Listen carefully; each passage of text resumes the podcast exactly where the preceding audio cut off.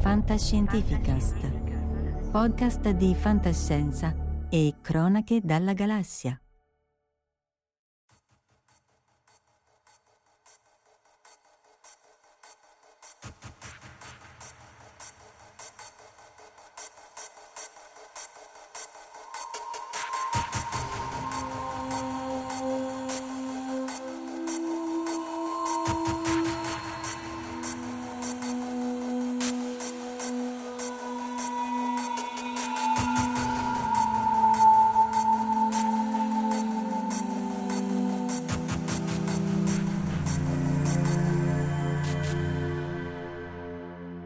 Eccoci, live 154, 30 giugno 2023, ore 22.30, anche per chi ci ascolta sul podcast di uh, Omar Fantascientificast.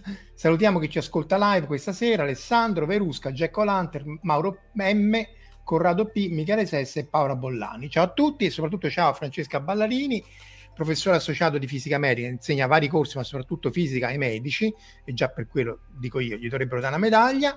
È già stata qui con noi quando parlavamo appunto di atroterapia, cioè, ossia di usare la radiazione per curare eh, i tumori in maniera molto puntiforme. È la live numero 93, se volete andarvela a recuperare, la metterò anche il link. Grazie Francesca, grazie di essere qui con noi, bentornata. Grazie Marco, grazie per eh, l'invito, ciao a tutti quelli che si sono collegati. Paolo Bollani la saluto io perché tu secondo me non la conosci. La saluto comunque. Sei l'unica amica mia nel pubblico. E niente, allora, che dire? Direi che cominciamo. Cominciamo. Allora, volevo, volevo chiamarlo sugli scudi perché però ci eravamo già giu, giu, bruciato con, eh, quando era venuto Alessandro Rizzi e quindi questa volta è barriere cosmiche, ma è la serie protezione dalla radiazione. Allora Francesca ci ha preparato le slide che metto live tra un attimo, fa, voglio solo salutare Giugiu Giarlo, Davide Gigi e Angelo Frascella. Ecco le slide. E questo è il biglietto ecco. per Marte? Quando parti? Allora, la prima slide chiaramente è uno scherzo, ma comunque chiunque lo può fare, nel senso che se si collega a quel link ti permettono di creare il tuo biglietto personalizzato per Marte, dove ti dicono che, eh, chiaramente mettono il nome, ti dicono che il lancio è da Cape Canaveral, l'arrivo chiaramente su Marte, ma la partenza non si sa quando è schedulata, quindi se mi chiedi quando parto, ti rispondo non lo so. E quanto costa soprattutto il biglietto? Eh, esatto, no, per, per, quanto riguarda l'anno, la NASA al momento dice 2035. Sì, ma zia. Poi vediamo perché potrebbe essere un buon momento, perché è un momento di solar maximum, poi andiamo a spiegare come mai. Eh, però sì, la vedo dura anche io per il 2024. Ma io già 2024 Luna non ci credo, ma comunque, va bene. Io sono un po' scettico. Ci spero, eh, ma non ci credo. Allora, appunto, invece di Marte cominciamo a fare qualcosa che dovrebbe essere più facile, quindi la Luna vuol dire che dopo le missioni Apollo degli anni 70, da Apollo siamo passati a Diana, Diana sorella di Apollo perché il nome greco è Artemide, infatti le missioni lunari di ora si chiamano missioni Artemis, no? E in realtà la prima missione Artemis c'è già stata, qua eh, a destra vedete la, la, navicella Orion che sta sorvolando la Luna e questo è successo nel 2022, precisamente a dicembre. Ecco, però, vabbè, magari diciamo qualcosa su come è fatta questa navicella. È la prima astronave che è stata pensata apposta per viaggiare nello spazio profondo. Questo vuol dire che si abbandona non solo l'atmosfera terrestre, ma anche il campo magnetico della Terra. E al momento può ospitare quattro astronauti e tenerli tre settimane, però in realtà è pensata come integrabile, quindi in futuro si potrebbero aggiungere degli altri moduli e quindi sarà la stessa navicella Orion quella che magari sarà usata in futuro per andare davvero su Marte.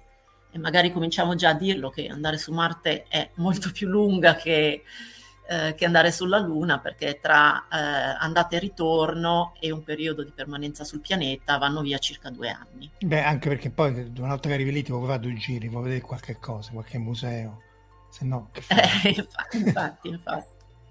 Aspetta, saluto anche Bodhisattva, David Casci e un mio collega Marco Ricci, tre, non so perché tre, ma Marco Ricci di Frascati dell'NFN. L'Antonov temo che sia quello che si è bruciato con la guerra.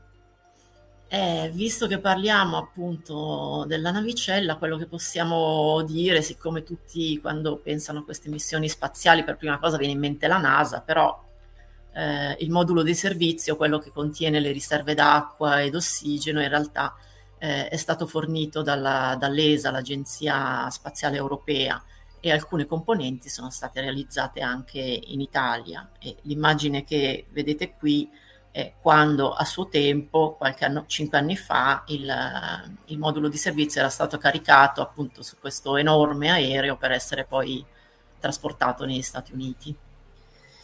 Vediamo poi che succede.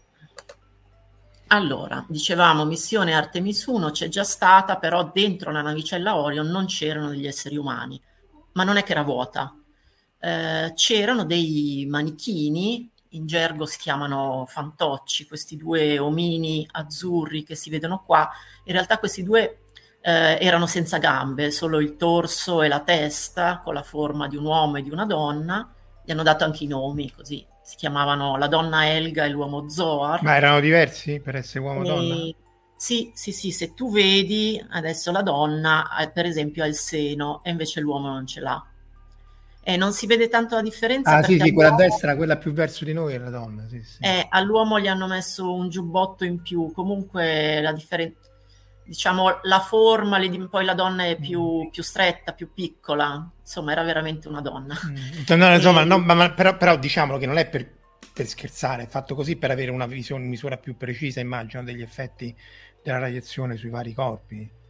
Eh sì, perché erano ricoperti di detector di radiazioni e dal punto di vista degli effetti delle radiazioni le, le donne sono considerate più eh, radiosensibili, eh, nel senso più a rischio perché le donne hanno il seno, quindi più a rischio di tumore al seno e, e quindi era importante anche andare a vedere appunto la distribuzione di dose in quella zona del corpo e vedere che differenza c'è tra l'uomo e la donna, eccetera, eccetera.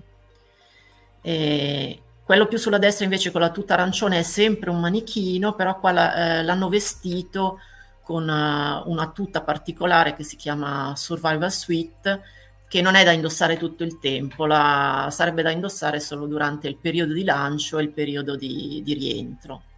E questo manichino invece si chiama Campos perché l'ingegner Campos è quello che a suo tempo ha eh, contribuito fortemente a riportare indietro gli astronauti del, dell'Apollo 13 che altrimenti insomma erano mm. quelli che, quelli che hanno detto Houston abbiamo un problema mm. e, e l'ingegner Campos l'ha risolto questo problema.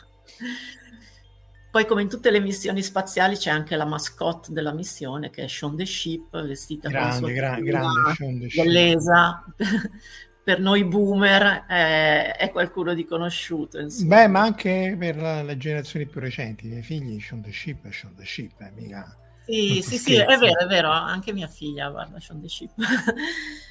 e che parteciperà ufficialmente anche alle prossime missioni, e mm. quindi lei ha fatto questa prima missione di, pro- di prova con i manichini e poi andiamo a vedere cosa fa la prossima missione Artemis 2 prevista novembre 2024. Eh, prevista vuol dire prevista, eh? non è che siamo, che siamo sicuri che sarà esattamente a novembre 2024, comunque per ora i piani sono quelli. Questa volta su, Arte, su Orion, scusate, sulla navicella ci saranno quattro astronauti che sono i fantastici quattro che vedete qua, non è un caso che tra i quattro ci sia una donna, non è un caso che ci sia una persona di colore, mm. perché questa è un po' una fissa della NASA. È tutto molto bello, ma anche un po', un po triste, eh? Voglio dire. Beh, beh, se lo so strameritato, però che poi li metti uno eh, per riempire le caselle, insomma, è un po' discorso. Eh, sì, anch'io ho sen- diciamo che ho sentimenti contrastanti rispetto a questo discorso qua. E comunque questo è quello che dovrebbero fare, andare a fare una missione di una decina di giorni in cui, come vedete qua nella zona più a destra, c'è uno schemino del, della traiettoria, loro partiranno dalla Terra e poi faranno sostanzialmente un giro attorno alla Luna, cioè ci, ci girano intorno, ma non è che fanno sì. l'allunaggio. È come l'Apollo 8, che era, aveva anche il logo a forma di 8 e c'era Jim Lowell anche sull'Apollo 8, dove videro i primi lampi di luce, tra l'altro. Ah, non lo sapevo, non lo sapevo. Almeno riportò i primi lampi di luce, no? Perché sai che l'avevano visti da prima, ma nessuno aveva il coraggio di dirlo. E Jim Lovell per primo disse: Guardate, che io boh, ho visto sta cosa, devo fare un po' boh.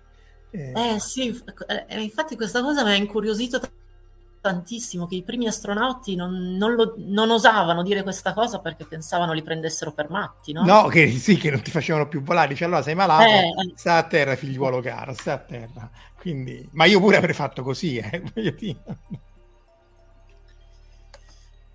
Allora, ecco, e invece in una missione ancora successiva, che sarà Artemis 3, qua ho scritto 2025 con un punto di domanda, però magari di punti di domanda ce ne andavano pure di più. Eh sì. Ecco, quella volta sempre dovranno, dovrebbero partire in quattro, ma due dei quattro dovranno scendere sulla Luna e starci circa una settimana.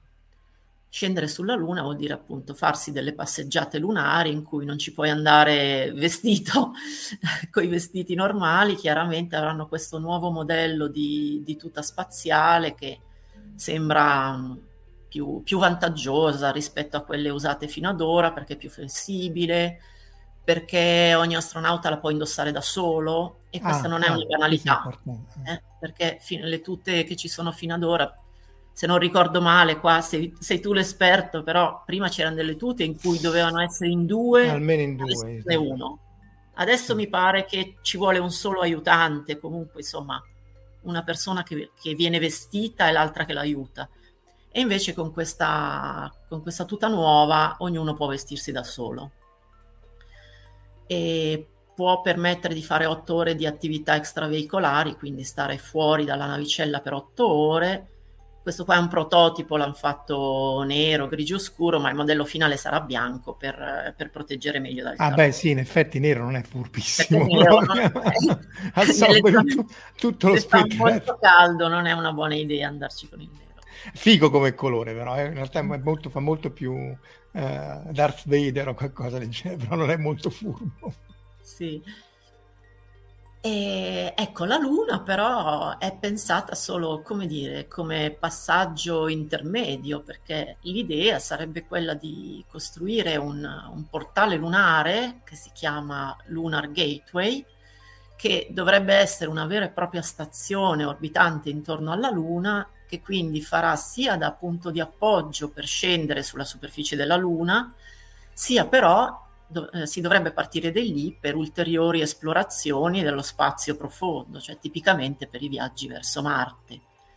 E anche qua tutta da costruire la Lunar Gateway. Il lancio dei primi moduli è programmato, quindi staremo a vedere se poi succede davvero per il novembre 2024. Anche questi in paio alcuni pezzi l'ha fatti la Thales di Torino, se non sbaglio, alcuni moduli. Sì, vero, vero, sì, sì e saranno lanciati per primi il, il, modulo di power e propulsion, insomma, motori, e poi moduli abitativi e, e logistici.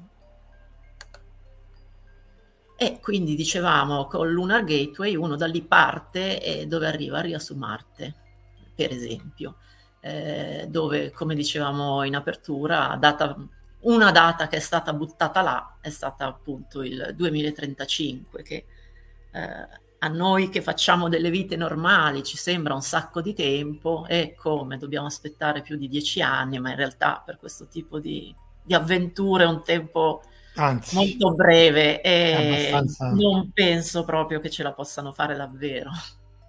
Poco credibile onestamente, a meno che i cinesi non ci si mettano veramente di, di, di, di, di buzzo buono, è un numero molto, molto tirato per i capelli.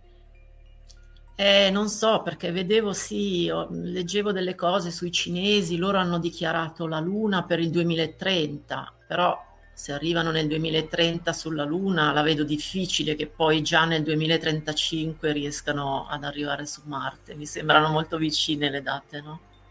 Sì, perché insomma poi l'avevi scritti i numeri, no, le distanze sono 400 km, 400.000 e 4, 4 milioni, 40 milioni. Eh, eh no, la distanza massima sono proprio 400 milioni di Marte da noi.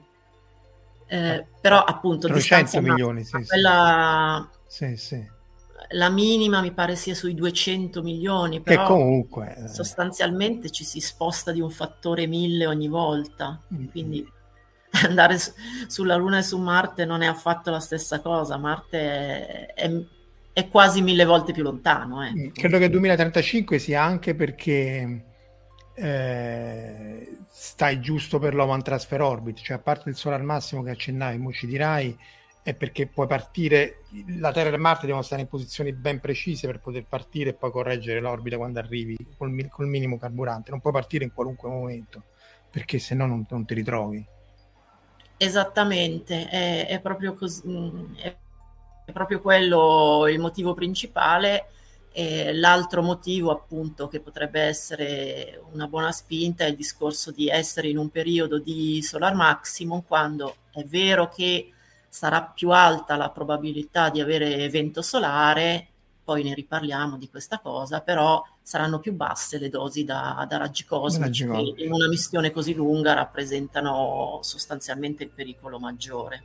Quelli poi te li prendi sicuro, cioè, mentre come fai, vedremo col solare qualcosa ti puoi inventare, ma con i raggi galattici non ti inventi.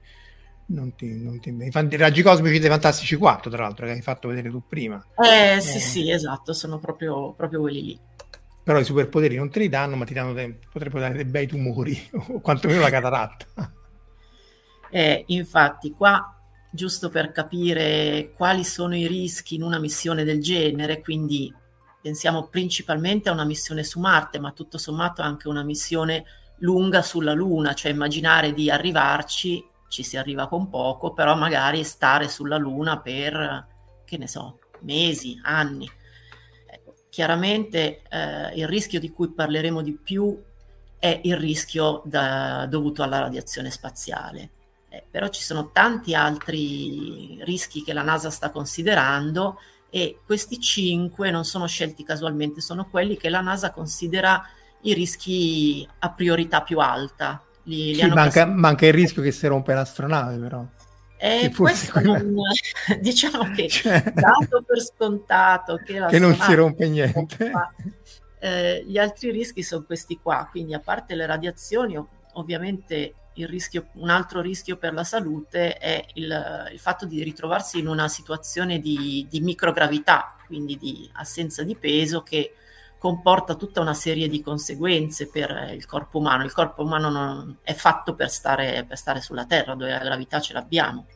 Poi in fondo, in fondo, dopo le radiazioni, qualcosina su questo magari faccio in tempo a dire. Sì, sì, sì. Eh, un altro problema ovviamente è quello del, del, rimanere confinati in uno spazio chiuso con uh, le stesse persone per tempi così lunghi, come immaginiamoci un lockdown di due anni, le stesse persone con cui devi lavorare, condividere le risorse.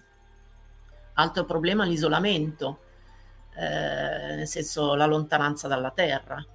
Quindi non, non, è più come, non so, adesso quando stanno sulla stazione spaziale fanno le videochiamate con casa, le comunicazioni sono tutto sommato abbastanza veloci, ricevono i rifornimenti. Qua se si va su Marte non è che gli puoi mandare, mandare Beh, le ci, cose una volta alla settimana. Sulla Luna c'è un secondo di ritardo, quindi due, uno e due, 40 milioni, 400 milioni di chilometri, quant'è? È un terzo di 8 minuti, quindi almeno due minuti, 2-4 minuti, quindi ha voglia. Eh. Sì, No, a, a, parte sì, a parte le comunicazioni, ma proprio per mandargli le cose, non so, io leggevo sulla stazione spaziale. Ah, sì, sì, gli mandano sulla rosa. il pacco da casa, ogni settimana fanno la conference call con lo psicologo, e, e tutte cose che magari, a cui magari non si pensa subito, ma che in una missione del genere possono diventare importanti se ti mancano, no? Beh, anche perché poi un anno andare non fai proprio niente. Cioè, eh, no?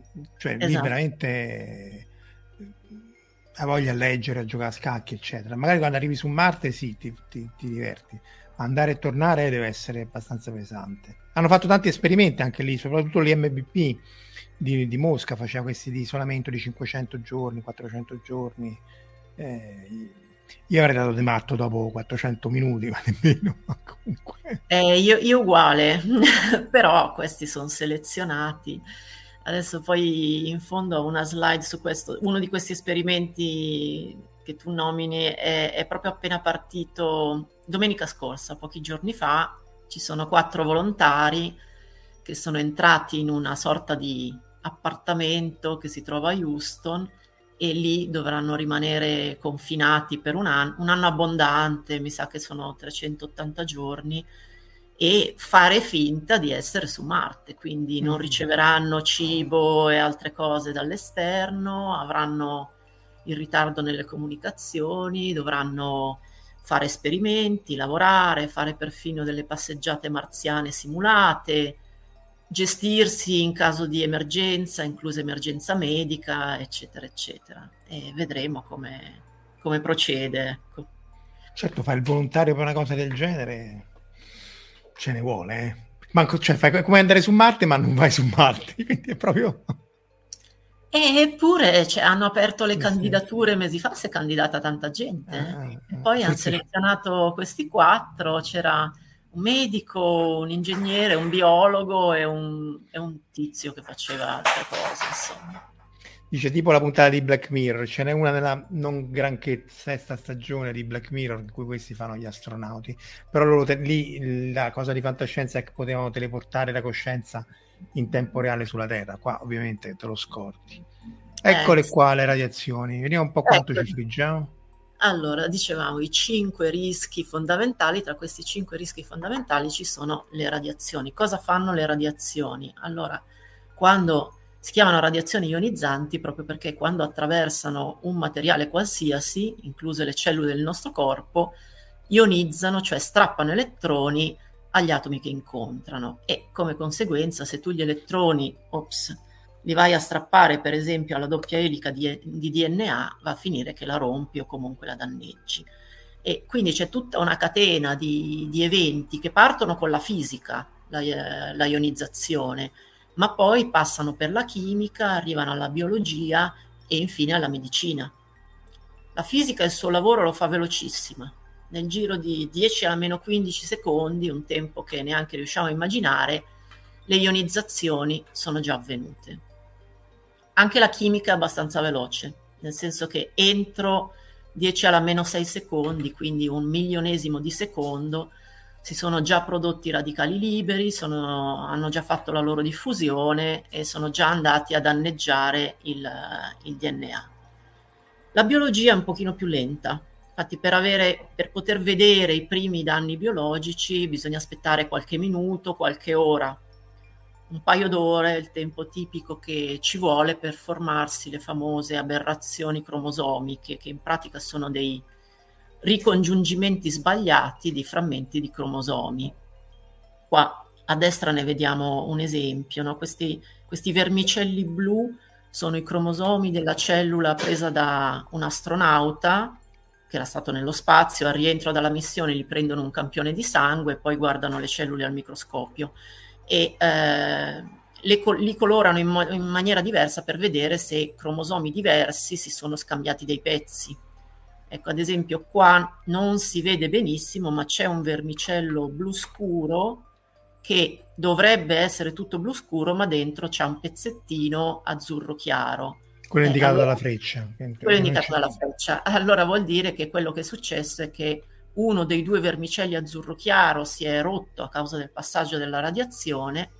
La cellula ha provato a riparare questo danno perché la cellula possiede delle proteine che si chiamano enzimi di riparo che fanno proprio questo mestiere qua, andare a riparare il, il danno quando si forma, quindi andare a riappiccicare tra di loro i frammenti, solo che spesso, oddio spesso, si spera non spesso, però insomma a volte eh, questo riparo avviene in maniera sbagliata, nel senso che il pezzettino azzurro chiaro, invece che essere stato riappiccicato al suo eh, frammento partner originario è stato erroneamente riappiccicato a un cromosoma blu scuro. Questo tipo di situazione si chiama aberrazione cromosomica e a seconda di, del tipo di aberrazione cromosomica, adesso non è il caso di entrare in ulteriori dettagli, comunque è qualcosa che o fa morire la cellula e quindi la storia finisce lì. E va bene.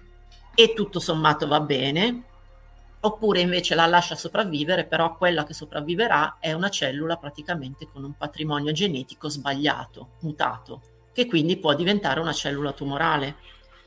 E eh, per cui a quel punto dalla biologia passiamo alla medicina. Questa cellula tumorale è inserita in un corpo umano, il nostro organismo ha dei meccanismi di difesa, ha dei vari macrofagi, eccetera, che vanno a eliminare le cellule cosiddette sbagliate, però se tutto questo meccanismo di difesa non funziona, dopo tempi molto lunghi, si parla di anni, si può sviluppare quello che in questo caso sarebbe un tumore, si chiama radioindotto, nel senso indotto da radiazioni, perché l'inizio di tutta la storia sono state le radiazioni ionizzanti. C'è Bodhisattva che chiede, dato che sono, si sono stati considerati effetti teratogeni e quindi se c'è un rischio maggiore a sottoporla rispetto a, a tante radiazioni rispetto a un uomo. Eh sì, è un po' la cosa che dicevamo all'inizio, nel senso che le donne dal punto di vista del danno da radiazioni sono più sensibili rispetto all'uomo, dove la motivazione principale è che sono soggette al, al tumore al seno, cosa che al, all'uomo non è che non capiti, eh, però sono, sono rarissimi i tumori alla ghiandola mammaria dell'uomo. E di questo si tiene conto nel senso che poi magari lo, lo, vediamo quando si fanno i vari calcoli, quando si stabiliscono i limiti di esposizione, eh, si tiene conto, per la donna si stabiliscono eh, di solito dei limiti più restrittivi, proprio per tener conto che eh, la donna, insomma, detta in parole povere, è bene che prenda me- meno dose rispetto all'uomo.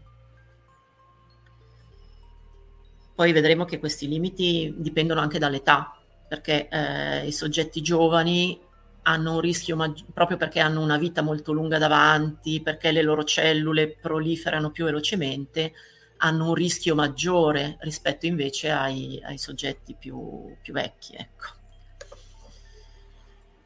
ecco eh, questa slide qua dovrebbe aiutarci a capire, a capire un po' meglio che eh, i danni da radiazioni non dipendono solo dalla fisica, cioè solo da quanta energia è stata depositata nel materiale attraversato, ma anche da chi è stato a depositarla, cioè da quale tipo di radiazione ha depositato questa energia, perché ci sono radiazioni, diciamo, meno cattive, quindi che a parità di dose fanno meno danno, come i raggi X, i raggi gamma, insomma i fotoni, gli elettroni, e invece le radiazioni che ci sono nello spazio sono proprio quelle che fanno parte della categoria dei più, dei più cattivi.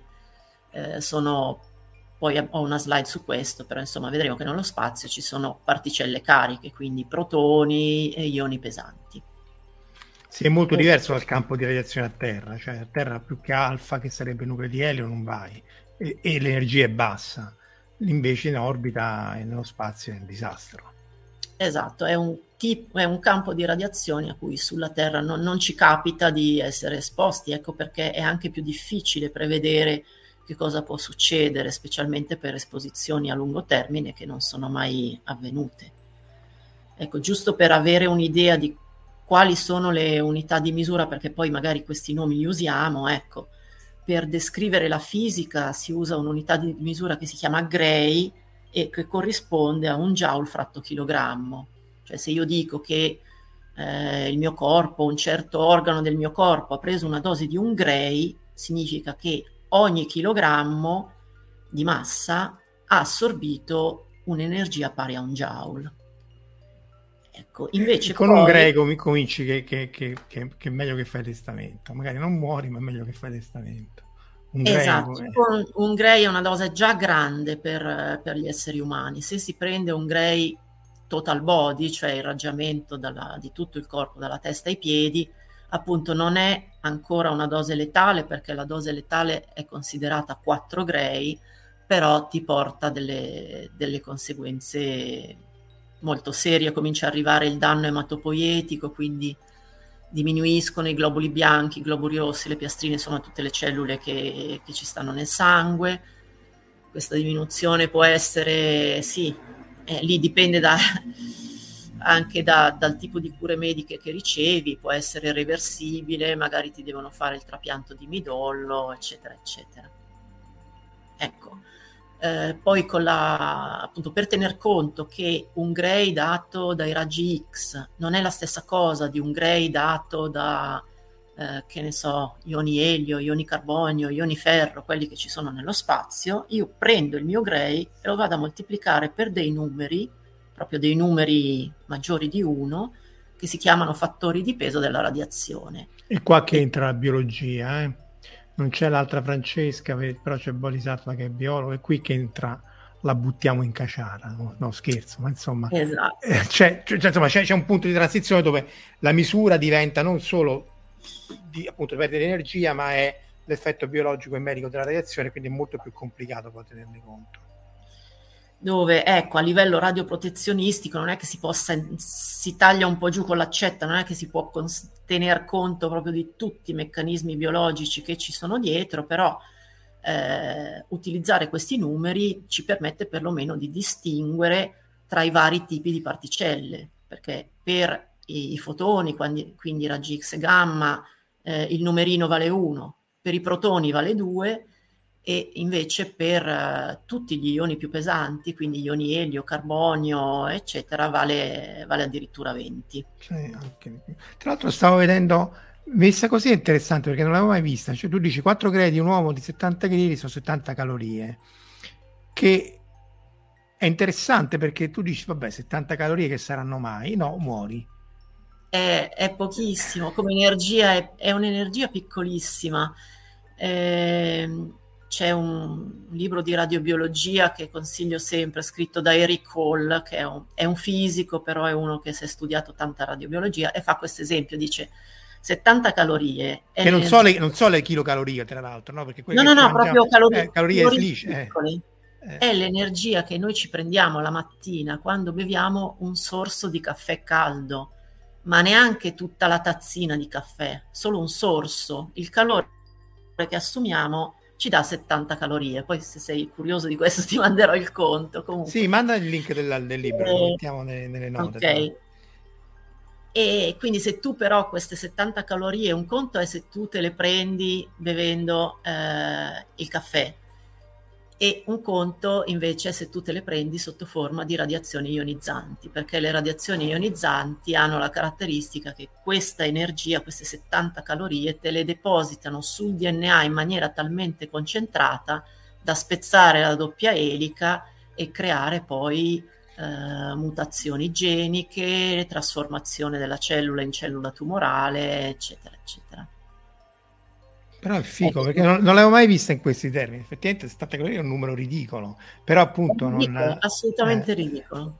Eh, una cosa che ti perché fondamentalmente in un caso ti agita i nuclei e quindi poi effettivamente non, oltre che aumentare la temperatura non cambia niente. Nell'altro caso è poi quel raggio laser che avevi fatto vedere l'altra volta, ti ricordi la, la, la mitragliatrice che uccideva i tumori, è proprio il raggio laser che ti affetta il DNA come, come fosse un panetto di burro.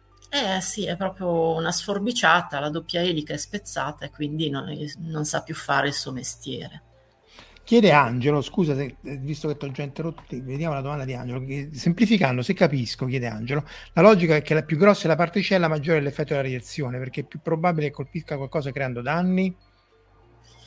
Uh, sì e no, nel senso è vero che più grossa è la particella, maggiore è l'effetto, uh, perché sostanzialmente diciamo, l'effetto biologico dipende da una grandezza che in radiobiologia si chiama LET, che vuol dire Linear Energy Transfer. In fisica si, stiama, si chiama Stopping Power, ma sostanzialmente è la stessa cosa. E praticamente ti dice quanta energia la particella deposita lungo il suo cammino. Di solito si esprime in kilo electron volt su micron. Quindi immaginiamoci una, una particella carica che attraversa una cellula, vuol dire che fa un percorso di una decina di micron, se io dico che quella particella lì eh, ha un let di, che ne so, 20 kV su micron, vuol dire che per ogni micron del suo percorso deposita eh, 20 kV di energia. E eh, la fisica, però eh, non è fisica nucleare, è fisica delle interazioni colombiane, ci dice che questa grandezza che ho chiamato LET dipende dalla carica della particella, ah, o meglio dal suo quadrato, da z al quadrato. Quindi ecco perché man mano che la particella diventa più grande, diventa più grande anche il suo let e quindi diventa più grande la sua pericolosità biologica. Perché i protoni hanno z uguale a 1, gli ioni elio hanno z uguale a 2, gli ioni carbonio hanno z uguale a 6. Questo vuol dire che man mano che lo z cresce, la particella deposita la sua energia in maniera sempre più concentrata, nel senso che tende a depositare sempre più energia per ogni micron di percorso. E quindi conta doppio perché rilascia più energia ma fa anche, è più efficiente nel fare danno e quindi lo metti nel V doppio. Esatto. Appunto... E quindi il DNA riceve una raffica, è come sparare con un, prima con una pistola, poi con, non lo so, con un fucile da caccia, poi con un mitra, poi una mitragliatrice ancora più potente, eccetera, eccetera. Quindi per cui man mano che lo Z della particella cresce, è come se il DNA ricevesse una, una raffica di, di tagliuzzamenti talmente, talmente, ravvicinati che non è in grado di, di ripararli in maniera corretta. Ecco, il discorso de, dell'RBE lo possiamo anche saltare, tanto non, non, ci serve a questi scopi qua. Ecco, prima di... volevo fare almeno qualche esempio di danni da, da radiazioni, però eh, prima è abbastanza importante sapere che comunque tutti i danni alla salute da radiazioni si dividono in queste due grandi categorie. Quella degli effetti stocastici che sono governati dalla probabilità, oppure quella degli effetti deterministici, che se vogliamo semplificare sono effetti di tipo on-off, quindi sì-no. Cioè, gli effetti stocastici hanno questa caratteristica qua, che all'aumentare della dose di radiazioni che prendo, aumenta la probabilità che si verifichi un certo effetto. Il tipico esempio di effetto stocastico è appunto il tumore radioindotto di cui parlavamo prima. Questo vuol dire che se io sono, non ho mai certezza di nulla, è sempre una questione di probabilità. Quindi se io sono fortunato, anche se prendo una dose molto grande di radiazioni, non è certo che mi venga un tumore. Certo, avrò un, magari il 90% di probabilità di prendere un tumore, ma comunque è sempre una, una probabilità. Se io sono fortunato ricado nel, nel rimanente 10% e il tumore non me lo prendo.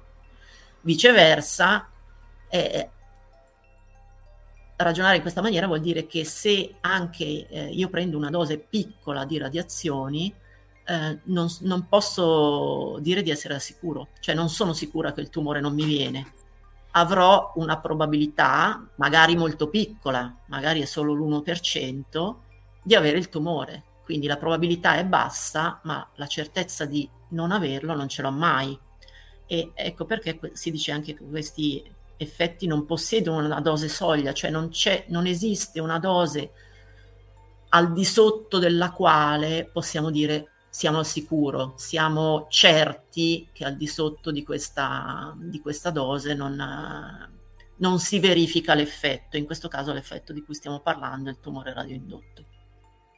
Gli effetti de- deterministici invece funzionano esattamente al contrario, nel senso che quello che aumenta con la dose è la gravità dell'effetto, cioè man mano che la dose aumenta io ho un effetto sempre più grave. L'esempio che si fa sempre sono le bruciature della pelle, le, bruciature che ci possiamo prendere anche con una dose di radiazione UV. Se andiamo al mare non ci mettiamo la crema protettiva, ci viene l'eritema, no? Ecco, se stiamo al sole poco tempo ci viene un semplice eritema, se ci stiamo più tempo abbiamo un arrossamento importante, la pelle comincia ad esquamarsi, se ci stiamo tantissimo prendiamo una dose molto elevata di di raggi ultravioletti e quindi ci si formano le bolle, eccetera, eccetera. Quindi ho un eritema sempre più grave. In compenso però esiste una dose soglia, cioè per ogni effetto io so che esiste un valore di dose al di sotto del quale questo, l'effetto non ce l'ho. Quindi a sinistra della dose soglia è un no, l'effetto è off, a destra della dose soglia è un sì, quindi l'effetto sicuramente c'è. E da dove vengono nello spazio questi, questi problemi, cioè che radiazione c'è nello spazio. Prima l'abbiamo accennato, però magari eh, adesso lo vediamo in maniera un po' più sistematica. No? Dicevamo che c'è una radiazione che è sempre presente, i raggi cosmici, quelli ci sono sempre, eh, sono dosi tutto sommato abbastanza basse se confrontate con quelle de- degli eventi solari più intensi, però appunto è un'esposizione continua, non c'è mai un momento in cui questi si fermano. Eh, per quanto riguarda il tipo di particelle, sono quasi tutti protoni, quasi il 90% sono protoni, poi c'è un 12% di ioni elio e un 1% di ioni più pesanti, dove vedete giù ioni pesanti vuol dire che sono inclusi anche ioni molto pesanti come gli ioni ferro. Le energie sono alte, il picco di energia si ha a un GeV su nucleone. Eh, un GeV, vabbè, mega, giga, quindi sono 10 alla 9 electron volt. E mille volte, no, vado per pieno, mille volte l'energia che c'è nei ricadimenti nucleari a terra, quindi più o meno, perché sta intorno al MEV a terra, quindi anche un po' di meno. Quindi, insomma, voglio affermarli. Esatto, e dicevamo ci sono sempre e quanti ce n'è? È nello spazio profondo, quindi oltre il campo magnetico terrestre, eh, quella che in gergo si chiama flusso è di circa 4 particelle per centimetro quadro al secondo. Quindi vuol dire che se immaginiamo l'ipotetico astronauta nello spazio profondo, ogni centimetro quadro del suo corpo, ogni secondo è attraversato da 4 di queste particelle che fatti tutti i conti ci danno una dose che è circa un millisievert al giorno, eh, dove i sievert sono quelli di prima, no? abbiamo detto che i sievert noi li otteniamo prendendo i gray e moltiplicarli per quei numerini che tengono conto che le particelle, i vari tipi di radiazione non sono tutti pericolosi allo stesso modo. Però Quindi anche, anche lì uno vuoto per pieno un sievert ti ammazza, quasi insomma. Però. Esatto. Attenzione che però che non stiamo parlando di sievert, qua stiamo parlando di millisievert, cioè ogni giorno un millesimo di sievert. È già una radiazione eh, molto più grande di quella che prendiamo noi sulla Terra. Noi per il fatto di essere abitanti del pianeta Terra ci prendiamo circa 2,4 millisievert in un anno. Quindi vuol dire che gli astronauti nello spazio in due o tre giorni prendono la dose che noi prendiamo in un anno intero. Sì. Eh, invece cosa sono i solar particle events eh, o eventi solari? Diciamo che sono fatti dallo, più o meno dallo stesso tipo di particelle, perché anche qua 90% sono protoni e rimanente 10% ioni più pesanti. Le energie sono molto più basse rispetto a quelle dei raggi cosmici e questo è un vantaggio perché vuol dire che le possiamo schermare facilmente, però attenzione che mh, per gli eventi più intensi, il numero di particelle in gioco può essere molto molto più alto. In quelli molto intensi si può arrivare fino a 10 alla 10, quindi 10 miliardi di particelle per centimetro quadro nel giro di poche ore. Questi eventi durano poche ore, al massimo una giornata, insomma. Quindi metti pure che sono 10.000 secondi, dividi per 10 alla 4, su 10 alla 6, particelle per centimetro quadrato al secondo, un milione rispetto a 4, quindi insomma una cifra che è una signora cifra. Certo è che questi, questi eventi solari eh, non sono continui, eh, sono delle cose che capitano solo ogni tanto, ogni tanto in maniera dipendente da tante cose, dalla, dall'attività del Sole, un po' come come i terremoti sulla Terra, terremoti, maremoti, sono disgrazie che ogni tanto accadono, eh, si spera che non accadano, ma quando accadono insomma fanno un sacco di danno. Poi la maggior parte delle volte sono piccoli, come anche gli acquazzoni, no? sono piccoli, non fanno niente, però una legge di potenza, lo chiede anche Alessandro. E poi intanto ti arriva quello degli eventi questi che fai vedere tu che sono i peggiori, che mh, mm, non sarebbe bello stare nello spazio con questi eventi qua. Esatto, perché eh, mentre abbiamo detto che per i raggi cosmici ogni giorno si prende un millisievert, un millesimo di sievert, se invece arriva uno di questi eventi molto intensi che ci sono stati storicamente, in un giorno, addirittura in meno, in qualche ora ti prendi un sievert. E eh, adesso qua ce ne sono alcuni, appunto, dei più famosi, quello che si è verificato nel 1956, 1972 fino ad ora è, an- è tuttora considerato forse il più pericoloso. Si mm. diceva che se degli astronauti senza protezione avessero, fossero stati esposti a questo tipo di evento, sarebbero morti. È un evento di tipo mortale. Insomma. Sì, quella famosa slide della NASA. Tra l'altro, allora qui c'è l'affluenza, cioè quante particelle vi beccate per centimetro quadro, è in scala logaritmica, quindi il 10 alla 10 che diceva Francesca, in realtà qua arriva fin quasi a 10 alla 11 e poi invece sulla, sull'asse dell'X c'è l'energia e che ci dirà tra pochissimo immagino che, che, più alta l'energia e meno riesce a schermarlo. Quindi quello del 72 è cattivo parecchio perché vedete non, è quello punteggiato non raggiunge il massimo come quello dell'89 però arriva a energie più elevate e quindi lì è più difficile che ti schermi se stai sulla Luna meno che mai se stai andando su Marte. Esatto sì come energie siamo di solito di, si sta al di sotto dei 200 mega electron volt per, per nucleone, 200 MeV, però anche lì dipende, ci sono degli eventi più, in gergo si chiamano più hard, quindi che, hanno, che, che arrivano anche ad energie più alte. Ecco. E qua il discorso delle banane magari lo saltiamo, non, so, non sai no, una cosa... Io, boh, la, la, metto sempre ai miei studenti questa slide o comunque quando faccio cose un po' divulgative per dare comunque l'idea che le radiazioni non è che sono delle cose strane che ci sono solo nello spazio o che prendiamo quando andiamo a fare le radiografie.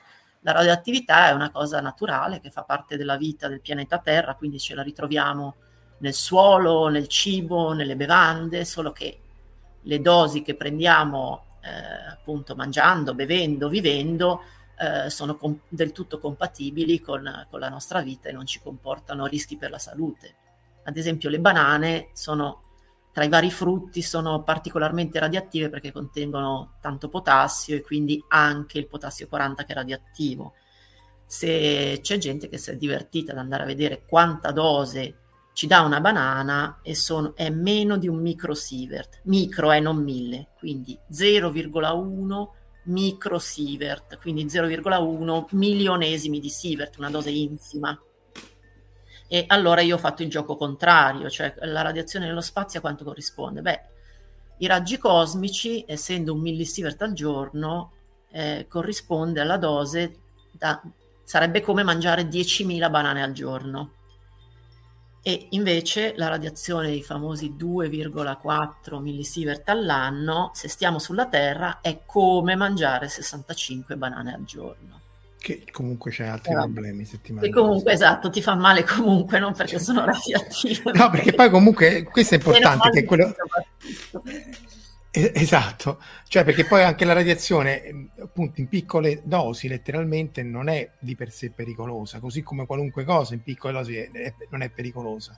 Anche l'acqua, se hanno fatto, ti ricordi, la gara di chi beve più acqua e uno è morta perché se bevuta eh, certo. acqua eh, e quindi non 65 banane è un numero... Eh, esatto, e tu pensa nello spazio a mangiartene 10.000, non è eh. consigliabile. ecco, qua era per dare un'idea anche un po' grafica, c'era un'animazione ma non parte, non importa, eh, della differenza ecco, tra le radiazioni che abbiamo noi sulla Terra, quindi i raggi X, che quando infilzano il DNA al massimo fanno magari una rottura, e invece gli ioni pesanti che fanno la raffica di rotture. Qua questa che vedete in verde è una cellula dove ogni puntino luminoso rappresenta danni fatti, vabbè non sono raggi X, sono raggi gamma, però è un po' lo stesso. Vedete che sono un po' tutti sparsi, abbastanza lontani tra di loro e non, insomma non c'è un, un legame preciso, mentre invece sotto la cellula blu è quello che succede quando questa cellula è attraversata da uno ione pesante, credo fossero ioni ferro, vedete queste, queste raffiche di puntini luminosi verdi rappresentano tutti i danni DNA, al DNA che fa un so, una sola particella pesante quando attraversa questa cellula. Quindi sono talmente fitti che si vanno praticamente a sovrapporre, a confondere l'uno con l'altro e quindi il DNA non può ripararlo un danno fatto così.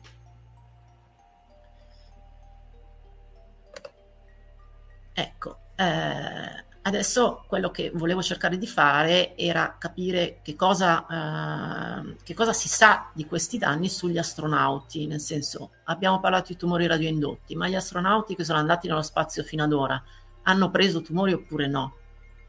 Allora, per il momento, per quanto riguarda gli astronauti, la risposta è no, nel senso che l'analisi delle cause di morte degli astronauti, eh, quelli che chiaramente hanno fatto missioni fino ad ora, ha mostrato che eh, non solo non hanno un aumentato rischio di, di, tumore, addirittura ce l'hanno di meno rispetto alla popolazione normale. E questo non è che ci deve stupire, perché sono persone comunque che fanno una vita molto particolare, sono particolarmente sane, sono molto più sane rispetto alla, alla media della popolazione e quindi è anche naturale che si, che si ammalino di meno. Poi capaci pure che non fumano, non fanno cose, non, dro- si drogano sicuramente, eh, quindi tutta una serie di cose che non...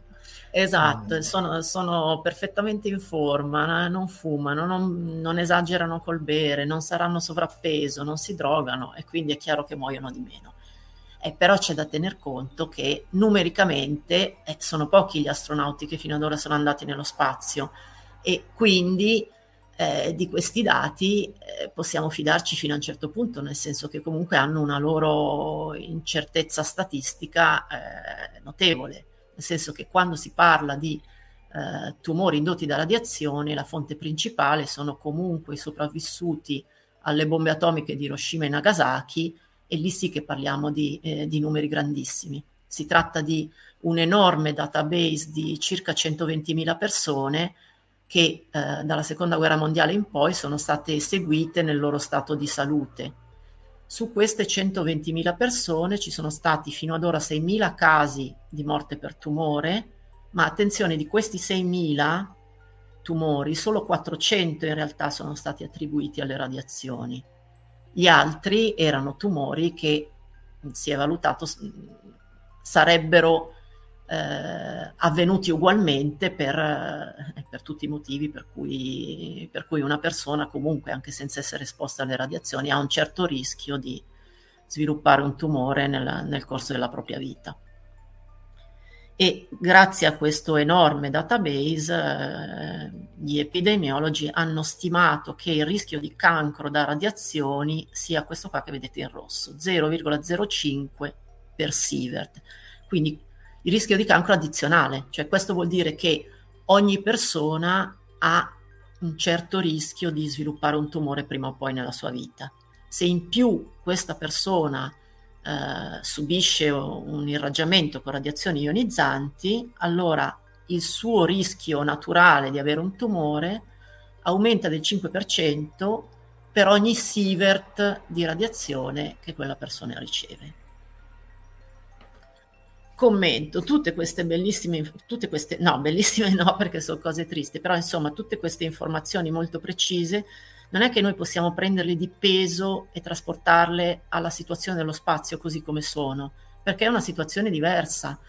Quelli che sono stati esposti alle bombe atomiche hanno ricevuto un'esposizione acuta, cioè tutta d'un botto, e a radiazione si chiama di, di basso LED, quindi erano per la maggior parte raggi gamma nello spazio tutto il contrario, perché l'esposizione non avviene a tutto ad un botto, abbiamo l'esposizione continua ai raggi cosmici e le particelle sono di tipo diverso, non sono né raggi gamma né raggi X, abbiamo visto che sono particelle cariche e quello che sappiamo sulle particelle cariche per ora lo sappiamo da esperimenti fatti in laboratorio, quindi esperimenti su culture cellulari, esperimenti su animali da laboratorio e quindi anche lì non è banale eh, trasferire queste informazioni al, all'essere umano. Se tu citi qui qualcosa da cadroterapia. Ecco, qualcosina, diciamo l'unica situazione in cui abbiamo degli esseri umani che eh, sono esposti a particelle cariche, appunto protoni e ioni più pesanti, le stesse particelle che ci sono nello spazio, è, eh, l'unico caso è la adroterapia oncologica, cioè trattamento di tumori con un particolare tipo di radioterapia in cui non si usano i raggi X, ma si usano appunto protoni e ioni carbonio. Eh, però anche qua estrapolare si può fino a un certo punto perché comunque le dosi della radioterapia, siccome bisogna uccidere il tumore, sono molto più alte rispetto alle dosi che, che abbiamo nello spazio. E poi se muori di tumore e già c'avevi il tumore è un po' difficile capire. Esatto. esatto. Comunque se, questa qui andatela a recuperare perché un giorno veramente alla Homer Simpson potrebbe salvarvi la vita, vi auguro di no, ma appunto c'è il CNAO di cui appunto nella puntata 93 parlavamo dell'autoterapia perché appunto è uno dei modi per distruggere il tumore in mani- tumori di solito non operabili, no, ci raccontavi tu l'altra volta, in maniera molto molto specifica, con tecniche avanzatissime. Ecco, sì, sì, è un po' la, l'altra faccia della medaglia di questa cosa, no? Stasera stiamo raccontando come aiuto, aiuto, nello spazio ci sono queste particelle cariche così cattive, dobbiamo difenderci. L'altra faccia della medaglia, per fortuna, è che sulla Terra esattamente queste stesse particelle le possiamo utilizzare per eh, uccidere le cellule tumorali in maniera ancora più efficace di, qua, di, quello che si fa già con, di quello che si fa con i raggi X perché i raggi X bene o male lasciano, cioè danneggiano anche le altre cellule via via che colpiscono, mentre appunto con nuclei pesanti riesci proprio a dire vai a distruggermi solo il, eh, la parte tumorale. Eh, chiede Mauro, Mauro, M, questo in realtà in relazione alla LET, se un eccesso di danno non può portare alla morte della cellula e quindi essere preferibile? Eh, è una domanda complicata a cui rispondere, nel senso che non è sempre preferibile che la cellula muoia.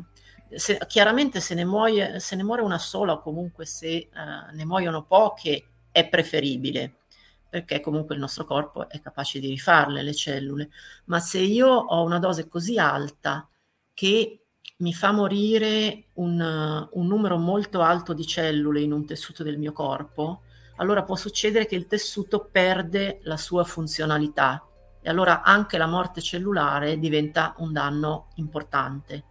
E questa domanda casca a fagiolo perché proprio tutti questi danni che ci sono in questa tabella sono tutti danni di tipo deterministico e che hanno sostanzialmente eh, origine dal fatto che in quel tessuto, quel tessuto ha ricevuto una dose così alta che eh, sono morte tantissime cellule e quindi quel tessuto non funziona più bene. Infatti se li scorriamo un attimo vediamo che appunto questi danni che si possono avere sono sterilità quando vengono colpiti i testicoli o le ovaie, eh, diminuzione della, della, produzione di globuli bianchi, globuli rossi quando viene colpito il midollo osseo, vabbè, danni della pelle di cui abbiamo già parlato, la cataratta se viene colpito l'occhio, eh, poi danni ancora al midollo rosso, ma più importanti se le dosi sono più alte, cioè il danno può diventare irreversibile. Eh, se con dosi ancora più alte si colpisce l'intestino, eh, si, ave- si, può avere quella che si chiama sindrome gastrointestinale, per cui si hanno emorragie interne, tutto un sacco di, di danni sostanzialmente irrecuperabili che portano alla morte.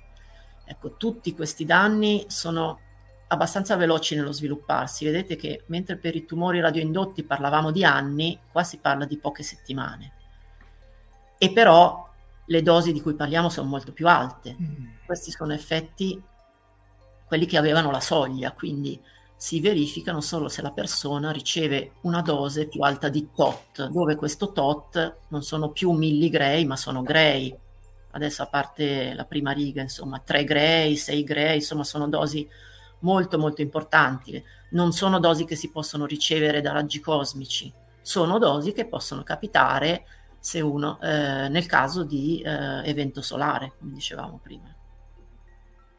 E lì se stai andando su Marte sono affari tuoi perché ci metterai comunque due anni a tornare, quindi se poi ti becchi il tumore. Eh, eh. infatti. Uh, guarda chi c'è, Mister Magoo, questa, questa è proprio ecco, storia. Ecco, tra, tra tutti questi, questi effetti che abbiamo nominato, uno di questi era la cataratta, che è un po' diversa dagli altri perché è l'unica che per svilupparsi ci mette tanto tempo, non qualche settimana, ma eh, più di vent'anni, ed è anche l'uni- l'unico tipo di danno che fino ad ora è stato osservato negli astronauti, nel senso che lì, con, eh, nonostante il campione di astronauti non sia grandissimo, eh, si è osservato un aumento di casi di, di cataratta, quindi opacizzazione del, del, cristallino, in maniera statisticamente significativa.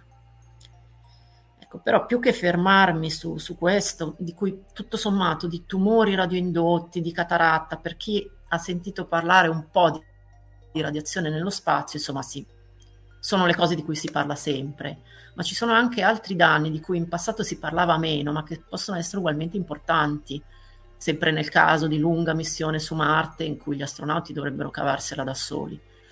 Eh, ad, sono, la radiazione può indurre anche danni cardiovascolari, nel senso infarto, ostruzione delle coronarie, difficoltà circolatorie, eccetera, eccetera. Anche qui, per il momento, eh, non c'è evidenza negli astronauti o meglio, sembrava che ci fosse evidenza perché a un certo punto è stato pubblicato questo articolo che c'è qua a sinistra in cui sembrava che gli astronauti delle missioni Apollo mostrassero un'incidenza più alta di, di danno cardiovascolare rispetto alla popolazione media. Poi però ci si è resi conto che in realtà questo risultato non, non era attendibile, in realtà eh, era perché non si era tenuto conto che questi astronauti che hanno fatto le missioni Apollo erano in media avevano un'età più alta rispetto alla popolazione media considerata. Che uno a posteriore dice, vabbè, è scritto su Scientific Report, se referivo qualcuno te l'avrebbe dovuto far notare di mettercelo dentro. Eh, invece no, invece no. E, e, quindi invece uno studio successivo ha sostanzialmente confutato lo studio precedente, quindi per il momento non c'è evidenza negli astronauti, ma nella popolazione, eh, in altre popolazioni sì, cioè è un dato di fatto scientificamente assodato che le radiazioni inducono danno cardiovascolare, questo si è visto sia nei sopravvissuti delle bombe atomiche, sia in pazienti di radioterapia, in quei casi in cui la radioterapia eh, inevitabilmente colpisce il, il, torace e quindi la zona del cuore, eccetera. E tanto è vero che uno studio successivo ha concluso che in caso di una missione su Marte il rischio cardiovascolare aumenta il rischio di morte del 40%, nel senso che se si pensa solo al cancro il rischio di morte è tot. Se si pensa che uno può morire per dire anche di infarto, allora diventa tot più 40%, quindi non è un incremento. una cifra che è una signora cifra, sempre per citare Verdone. Tra l'altro, se, qui vedrete molti articoli, anche prima quello della cataratta di eh, Frank Cucinotta et al. Questi sono garanzia di articoli molto ben pensati e ben realizzati. Quello Cucinotta lo conosciamo tutti e due, sia io che Francesca. Insomma, a parte una persona squisita, ma ha fatto una. No, è stato uno di quelli che ha portato avanti la radiobiologia nello spazio negli ultimi decenni. Eh, assolutamente sì, eh, adesso ha penso una sessantina d'anni, forse di più, e ha passato praticamente tutta la vita a studiare gli effetti del, delle radiazioni spaziali e ancora adesso sta continuando a farlo, quindi insomma direi che ci si può assolutamente fidare. Eh, ecco, altri, da, altri, danni di cui si parla negli anni più recenti sono i, i danni al, al, cervello, in generale al sistema nervoso centrale.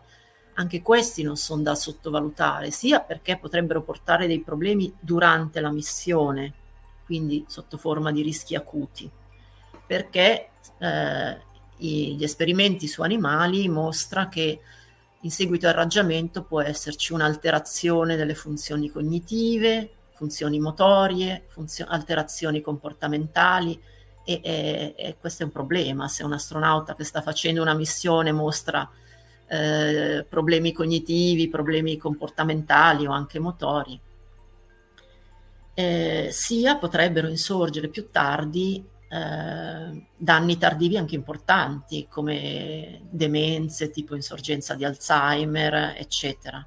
Questo questi puntini grigi che vedete qua, questo è un esperimento fatto su topi, dove a sinistra c'è il controllo, cioè un, un tessuto, è una fettina di cervello in sostanza, questa grigio chiaro, di un topo che non è, topi che non sono stati irraggiati. Questa sulla destra invece è il tessuto irraggiato. Non è chiarissima l'immagine, comunque i puntini sono di più, più fitti e mostrano un aumento della proteina beta-amiloide che non è una bella proteina perché è quella che va a formare le placche che sono responsabili dell'Alzheimer. E quindi questo tipo di studi eh, ci indica che perlomeno nei, negli animali, nei topi, eh, le radiazioni portano, eh, al, possono portare all'insorgenza di Alzheimer e quindi non è niente che possiamo trascurare, insomma. Certo, sull'Alzheimer questo a lungo termine, poi complicato separare l'effetto che tu sei stato tre anni di gravità o zero ridotta e quindi anche lì l'alimentazione eccetera non, soprattutto sull'Alzheimer che non è neanche ancora chiarissimo come possa insorgere eh, no, separare le varie cause. Però certo cioè, cioè, sicuramente ci stanno questi effetti che tra l'altro rimettila un secondo perché qui parliamo di centesimi di grey quindi la soglia è molto più bassa eh, no no attenzione erano, erano 100 centigradi 100 quindi è un grey sì, sì è un Grey, sì. Però quello sopra sono 25 centi Grey. Comunque... Esatto, quelli sopra erano, non c'entrava con lo studio sull'Alzheimer, erano sempre topi di cui osservavano il comportamento. Loro gli fanno questi, questi esperimenti in cui li mettono nella gabbia, eh, vedono se riescono a riconoscere certi oggetti eh, e sembrava che le capacità del, che il topo irraggiato aveva erano diminuite rispetto invece alla, alle capacità comportamentali, con, cognitive e quant'altro dei, dei topi non irraggiati. Ecco, detto ciò, come, eh, come, ci difendiamo da tutta questa roba? Eh, sicuramente non, non, col vigile urbano che ferma i tram con una mano, come diceva la filastrocca Bello. di Gianni Rodari. Non la conosci? No, per niente, carinissima. Eh, que- questa, è, questa, è, una roba da boomer, tu la dovevi conoscere. non so, c'era sul mio libro delle elementari. Ah, no, ma chi è più forte del vigile urbano? Ferma i tram con una mano, con un dito calmo e sereno, tiene indietro un autotreno, 100 motori scalpitanti, li mette a cuccia il san dei guanti sempre in croce in mezzo al baccano, chi è più paziente del vigile urbano? Mi mancava completamente, boomer per eh. boomer. Eh. Poi noi siamo Generation X comunque, Francesca, credo che i boomer siano... È vero, è prima. vero, sì, sì, sì, noi siamo un filo più avanti. Appena appena ci salviamo. Però quello che amo ripetere sempre, lo ripeto anche a te, eh, sai che da quando sei nata oggi è passato il doppio del tempo che da quando sei nata alla fine della seconda guerra mondiale? Oh mio Dio, Potevi anche non dirmelo. Eh sì, lo so, lo dico apposta perché lo so che fa sempre ecco. questo effetto. E vabbè, con questa buona notizia... Con questa buona notizia possiamo proseguire. Quindi, i raggi co- eh, nemmeno il vigile urbano riesce a fermare la radiazione spaziale, però la schermatura sì. Eh, dipende, nel senso che la primissima... Eh, questi istogrammi che faccio vedere, adesso non stiamo neanche a leggere i numeri, Sul, sull'asse verticale c'è la dose, la do, i milligray e i millisievert al giorno, sull'asse orizzontale c'è lo spessore della schermatura. Uno potrebbe pensare che più faccio spesse le pareti della navicella, più queste pareti mi difenderanno dalla, dai raggi cosmici, li fermeranno. E invece per quanto riguarda i raggi cosmici non è così, perché se su questi istogrammi ci muoviamo da sinistra verso destra, vedete che la dose resta sempre uguale, anzi addirittura qua in fondo nell'ultimo c'è una tendenza all'aumento. E questo perché è, qua è colpa della fisica nucleare, nel senso che i raggi cosmici sono particelle cariche di alta energia che quindi quando eh, attraversano le pareti de- di metallo della navicella fanno reazioni nucleari e quindi magari la cosiddetta particella primaria, lo io- magari lo ione ferro, lui si ferma, ma mette in moto delle altre particelle cariche. E quindi eh, il risultato c'è una sorta di compensazione tra le particelle che vengono fermate e quelle nuove che vengono messe in moto e questo fa sì che alla fine la, la dose resta praticamente costante. Quindi eh, per quanto riguarda i raggi cosmici, aumentare lo spessore delle pareti della navicella più di tanto non, non ci aiuta. Completamente inutile. Completamente senza, inutile. Senza contare che poi devi averci il razzo per portare tutta sta roba, 20 grammi per centimetro quadro. Ecco, quello è Orione, Orion sta là più o meno, tra 10 e 20. Ma eh sì, sta in, io ho letto, diciamo, spessore medio dovrebbe essere sui 15 Mm. Eh, poi ci sono zone meno schermate e la zona invece de- della stiva è più, più, schermata, però insomma uno non, cos- non, potrebbe costruire un'intera navicella tutta con una schermatura per dire da 20, sarebbe così pesante che, che la navicella non si solleverebbe nemmeno. No. Ecco, allora eh, come si fa? Si tengono schermature più, più, basse, di solito appunto si sta sui 10-15 e quindi la domanda è queste schermature eh, ci permettono di, di tenere la, ci permettono di andare su Marte sostanzialmente, cioè ci permettono di tenere la dose da raggi cosmici al di sotto dei limiti di radioprotezione che eh, le varie agenzie spaziali hanno stabilito per gli astronauti? Eh, guardiamo prima i limiti, i limiti li vediamo qua. Le varie agenzie spaziali hanno stabilito che un astronauta nella sua intera carriera al massimo può prendere, eh, dipende perché ognuno ha la sua testa e qua ognuno ha lavorato in maniera diversa. L'agenzia europea e quella russa dicono che questo limite massimo è un sievert. Loro non fanno differenza né tra uomini e donne né tra vecchi e giovani. La NASA, quindi agenzia americana, è più restrittiva eh, fino a poco tempo fa face- dava numeri appunto che erano diversi per uomini e donne, diversi per giovani e vecchi, invece molto recentemente ha deciso di dare questo unico numero, 0,6 sievert, più restrittivo di quello europeo. Mm.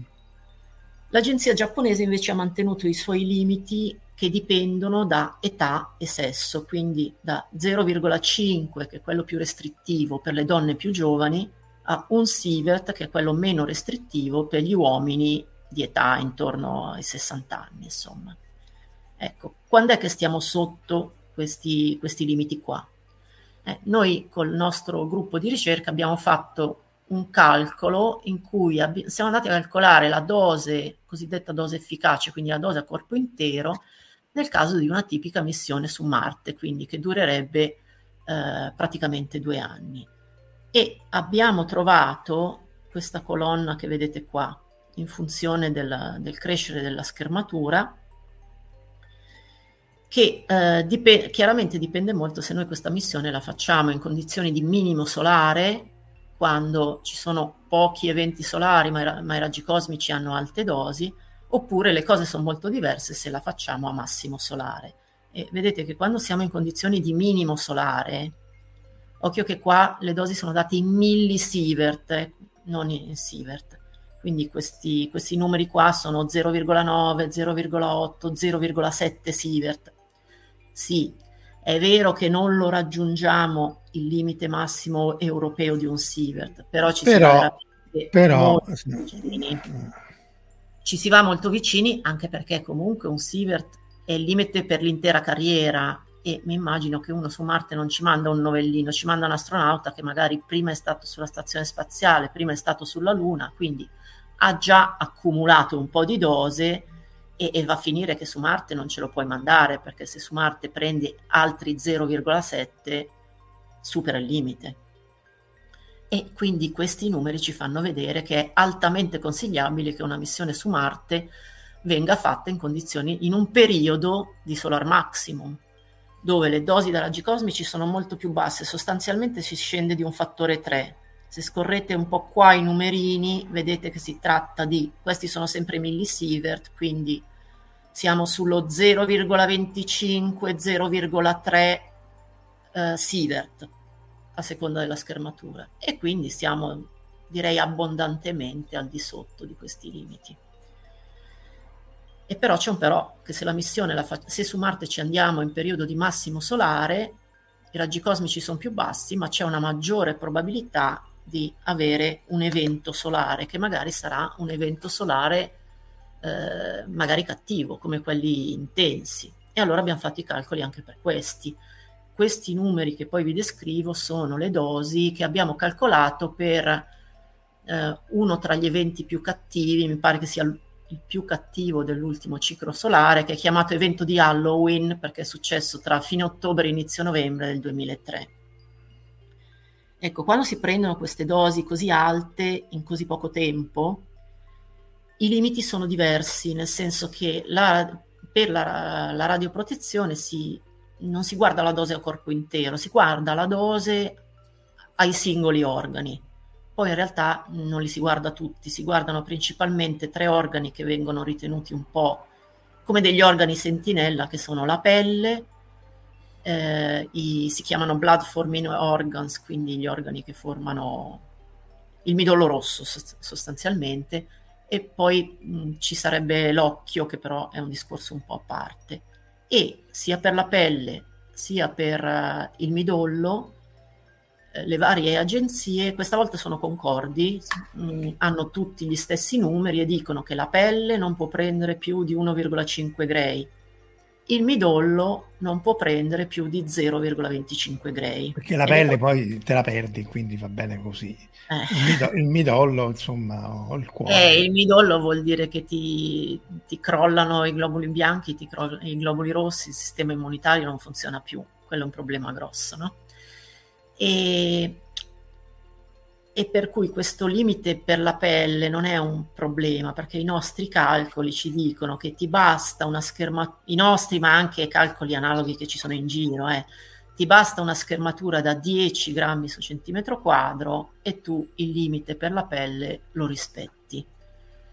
Invece il midollo è un problema eh, grosso perché il limite è giustamente molto restrittivo e quindi se noi scendiamo in questa tabella dall'alto verso il basso, vediamo che la schermatura diventa una schermatura gigantesca. Noi ancora a 20, 40, addirittura 90 grammi su centimetro cubo non abbiamo ancora rispettato il limite.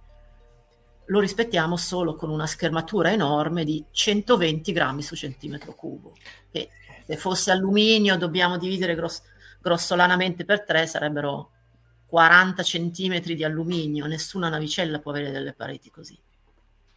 E allora cosa si fa?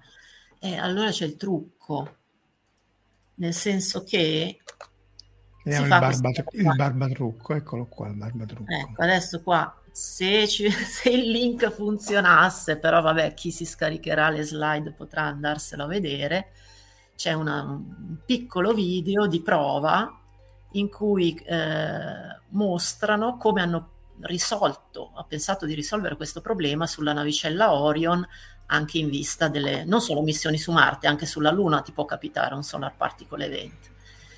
In caso di solar particle event loro fanno così, vanno nella zona della stiva, che è già la zona comunque che ha le pareti più spesse, ci si nascondono dentro e poi eh, come da piccoli si costruiva il fortino con i cuscini del divano, loro si costruiscono un fortino che è fatto da tutte queste borse che contengono tutto l'equipaggiamento che loro comunque si dovrebbero portare dietro. Riserve di cibo, eh, medicinali, materiali per fare esperimenti, l'elettronica, insomma tutti i bagagli. Loro in pratica vanno nella stiva e si circondano di bagagli. Questi borsoni, non so, così a occhio saranno 30 centimetri l'uno, se ne mettono tre davanti, tre dietro, tre sopra la testa e tre sotto e stanno lì fino a che il, l'evento solare non, non passa la, la, buriana. Infatti anche Alessandro dice sono stati provati combinazioni di materiali astrati, che è un po' quello che fanno qua. In realtà il materiale ideale sarebbe l'idrogeno, che però tende a esplodere, quindi, perché deve avere un basso numero atomico proprio per evitare la frammentazione nucleare. Quindi polietilene, Kevlar, sono tutti materiali che si studiano, no? Eh, sì, la risposta l'ha già data Marco, cioè sì, ci, ci hanno pensato, ci hanno, le hanno testati ma, combinazioni di materiali diversi, ma comunque no. Eh, appunto, come diceva lui, il più leggero sarebbe l'idrogeno, ma l'idrogeno esplode e quindi questa al momento questa l'acqua. è più furba. L'acqua, se no. Acqua, polietilene, sì, tutte, tutte, le plastiche, tutta la roba che contiene tanto, tanto idrogeno e, vabbè, alla fine le plastiche sono idrogeno e carbonio. Sì, infatti in quel caso la plastica ti aiuta. Però non è banale, insomma, c'è questo video, se cercate NASA video, questo lo, lo, lo trovate e non è per niente banale, no? Insomma, riuscire a schermarsi bene. E, ecco, poi certo ci sono anche soluzioni più avveniristiche, cioè le, i cosiddetti barriere invece che passive, barriere attive, cioè sostanzialmente campi magnetici molto intensi, tipo quelli dell'astronave di Star Trek, eh, che sarebbero molto più leggeri da, da, da trasportare e però eh, tutta la tecnologia è ancora in fase di, di, divenire, ecco, per il momento non sono ancora realizzabili e quindi la morale è che per il momento la cosa migliore che si può fare è ammassare i bagagli dal punto di vista della, della schermatura. Vado un po' veloce perché vedo che il tempo sta correndo. Eh, vabbè, abbiamo, abbiamo sforato ben altre volte, questo è niente. Questa strumentazione è protetta, per, per, te questa è la strumentazione protetta, non capisco che vuoi dire. La strumentazione di generale è a posto, cioè di, se c'hai danni a, a, di radiazione agli strumenti, l'astronauta te lo sei già giocato, fondamentalmente. Eh, però eh, il problema è quello biologico, appunto. Ecco, sì, altre... Eh quindi il discorso è ammassiamoci i bagagli per creare una barriera. Poi però ci sono alt- alt- la storia non finisce qui, c'è qualcos'altro che si può fare. Innanzitutto, come dicevamo, si può fare una selezione appropriata del, del periodo in cui si fa il viaggio, dove appropriata, insomma, la scelta più ragionevole sembra quella di fare la missione su Marte in periodo di massimo solare, in modo da avere le dosi più basse da raggi cosmici. Poi anche proprio perché a massimo solare aumenta la probabilità di evento solare, eh, l'altra cosa che si dovrebbe riuscire a fare è eh, riuscire a migliorare le previsioni di eventi solari, nel senso che in questo eh, di nuovo gli eventi solari sono simili ai terremoti, no? che non è che proprio ti capitano e tu non te l'aspetti, ci sono dei, degli indizi che ti fanno eh, capire che magari nei prossimi giorni ci potrà essere una scossa di terremoto e per gli eventi solari è, stessa, è un po' la stessa cosa. Eh, solo che i tempi di anticipo con cui si può sapere che sta arrivando un evento solare sono, sono molto brevi. Adesso vari sistemi di allerta si parla di minuti, decine di minuti, ecco, que- sarebbe bene che questo, fosse, questo tempo fosse migliorabile allungabile. Eh, ma non è per niente banale, no? Però Magari. questo non è banale, questo è qualcosa che al momento non si è in grado di fare, come al momento non si è in grado di, nemmeno di ridurre il tempo di viaggio verso Marte. Prima abbiamo detto che andare e tornare da Marte in tutto servono due anni perché solo ad andare ci vogliono otto mesi. Se uno avesse un motore a propulsione nucleare è stato stimato che eh. ci vorrebbe molto meno. Cioè, il vero Orione, il vero Orione, l'amore mio, quello proprio esatto, questo che fa vedere qua una bella bomba nucleare è fatta. Eh, Marco, se lo pro... se tu Ma l'avevano lo... fatto negli anni 50, era già fatto tutto. Era già fatto tutto. Orione era la bomba nucleare, era appunto era il 52 Ted Taylor e, e Freeman Dyson. Poi il motore a propulsione nucleare, quindi con un reattore nucleare, erano fatto sia i, i sovietici che gli americani negli anni 60. Poi questa cosa che mo il nucleare non si può usare, eccetera, se l'era fatto, era tutto fatto. Quello fa eh, vabbè, mi convinci tu. Eh sì, stiamo freschi. Un'altra cosa, invece una cosa fattibile eh, sono le cosiddette contromisure biologiche, le, le stanno studiando e sono basate sostanzialmente su una dieta ricca di antiossidanti, che non è che ti risolve il problema, però può aiutare perché il danno da radiazioni non è solo il danno diretto della particella che arriva e ti fa la sforbiciata alla doppia elica, è anche danno da radicali liberi. E tu i radicali liberi con gli antiossidanti un po' li blocchi. Last but perché, ra- perché il, radicale, il radicale libero, no? E spiegalo tu che lo sai meglio di me, è quello che poi va a far danno sul DNA. Fine, esatto, no? ma se tu riesci a bloccarlo prima che lui arrivi al DNA, perché il radicale libero è una molecola che diffonde, diff- si muove nell'acqua che circonda il DNA. E eh, se in quell'acqua c'è una sostanza appunto un antiossidante che, che, lo blocca, cioè che reagisce con lui, sostanzialmente li, lo ferma prima che questo riesca ad arrivare alla doppia elica e a danneggiarla. Nell'ultima riga invece ho messo una roba assolutamente avveniristica che però secondo me è carina da raccontare.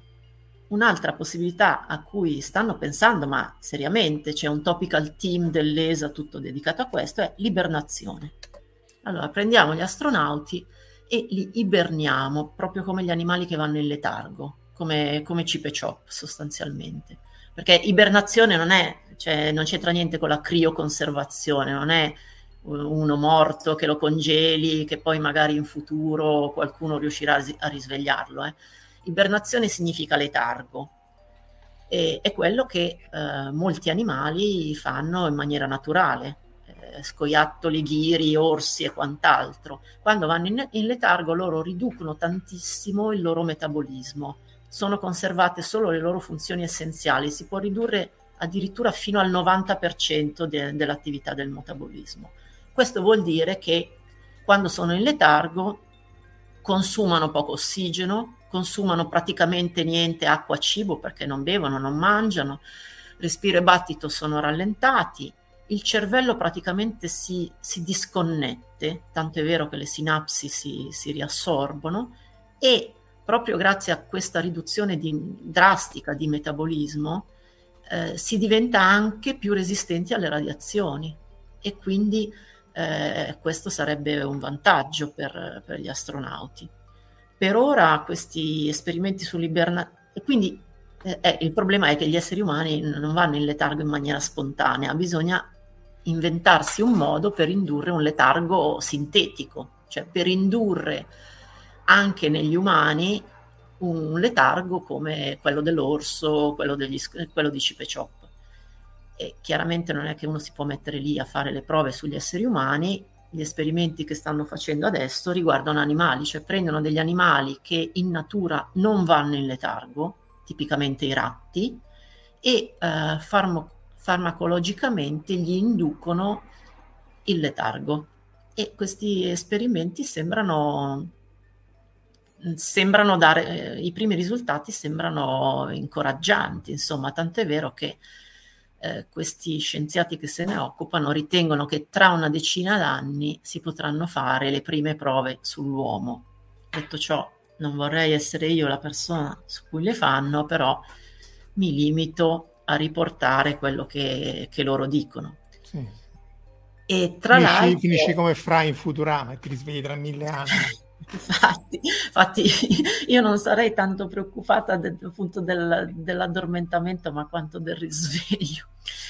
E tra l'altro loro sostengono insomma, l'importanza delle loro ricerche dicendo che questo, a parte il discorso dei viaggi spaziali, avrebbe anche delle eh, ricadute terrestri interessanti per la medicina. Cioè, potrebbe essere utile ca- nel caso di inter- un paziente che debba fare un intervento chirurgico molto lungo, molto pericoloso, quegli interventi tremendi che durano 20 ore, indurre nel paziente questo, lo chiamano torpore sintetico.